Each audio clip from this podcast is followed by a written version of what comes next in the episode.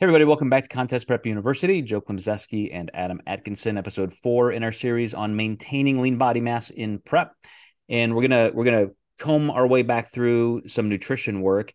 Initially, I wanted to title this protein management, but actually, you know, managing protein means you're also affecting other macronutrients and your entire calorie intake. So uh, protein for sure, though, I, think the science is pretty clear at this point, Adam, with as much research as has been done. Um, when you look at two times the RDA, a lot of people like to use grams per pound of lean body mass is just an easy heuristic. But uh, I, I, still like to teach my coaches that I'm certifying and licensing to at least be rooted in the, the, scientific data. So, so I like to do that. I like to say, okay, two times the RDA, 2.5 times, three times. Studies have shown even up to four or five times in these extreme cases, blah, blah, blah. So, um, protein is obviously the first thing, like we talked about in episode one, the training intentionality, making sure force production, making sure functional anatomy considerations are there, You've got to be, since you're in a catabolic environment, really focused on that. Well, that doesn't really matter if you're not supporting it nutritionally.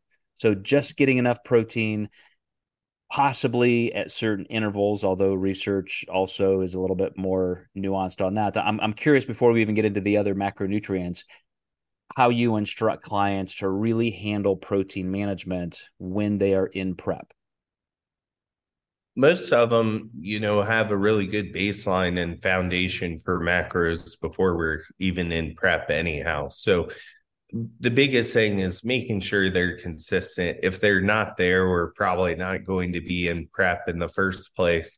But then, as far as management, it really comes down to the body type of the person. I actually had a really interesting call with a client the other day. She'll probably watch this actually too and know I'm talking about her. But um, she had spent six months with a coach trying to fix her hormones. Well, she was on birth control, so nothing they were doing was going to change her hormonal environment anyhow.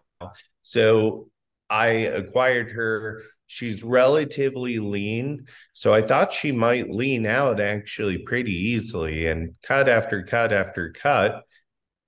We've not seen much progress. We've we've checked all our uh, you know, diet our I's, crossed our T's on food intake, everything. She's doing everything correctly from what I can see. And I just said, you know, I need to rearrange your macros. You lose way slower than somebody I thought. I kind of thought you were an ectomorph because for somebody who is eating as many calories as you are, you're pretty lean. So I said, I think we need to bump down your protein. I have it too high. I would, your carbs are starting to get low because I've made some adjustments and I'd rather give you back some carbs and pull down your protein because you just don't have as fast as a metabolic rate as I initially thought.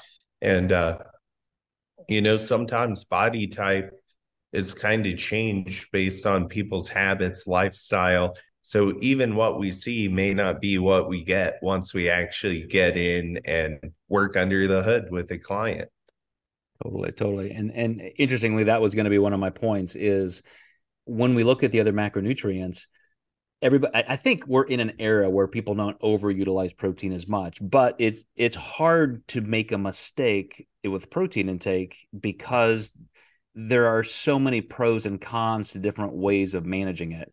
For example you know the good old days of the 80s and 90s people would say well you got to eat six seven eight times a day every three mm-hmm. hours have this exact amount of protein you, you need this much to get over that protein synthesis threshold and blah blah blah. And then all of a sudden people are like well wait a second your body adapts so quickly to that that you may respond better with kind of a washing out of receptor sites, receptor site resensitization. So, uh, research found that some protein fasting, where you actually have longer spans between meals, will then make you synthesize protein at an even higher level. So, all of a sudden, people are like, wow, now what do I do? Do I eat it every three hours and try to create the most anti catabolic environment, or I do this? And I, I, think really if you just kind of eat a, a, pretty normal diet where some days you may have bigger gaps between meals some days it's perfectly equated over time. But what you're really wanting to do is look at the bigger picture like you said adam. And there are times that once you've met that minimum need of protein, more protein is not advantageous. It's not more anabolic, it's not more metabolic, but you could be taking calories away from carbs, which could, in that environment, be more metabolic and more anti catabolic.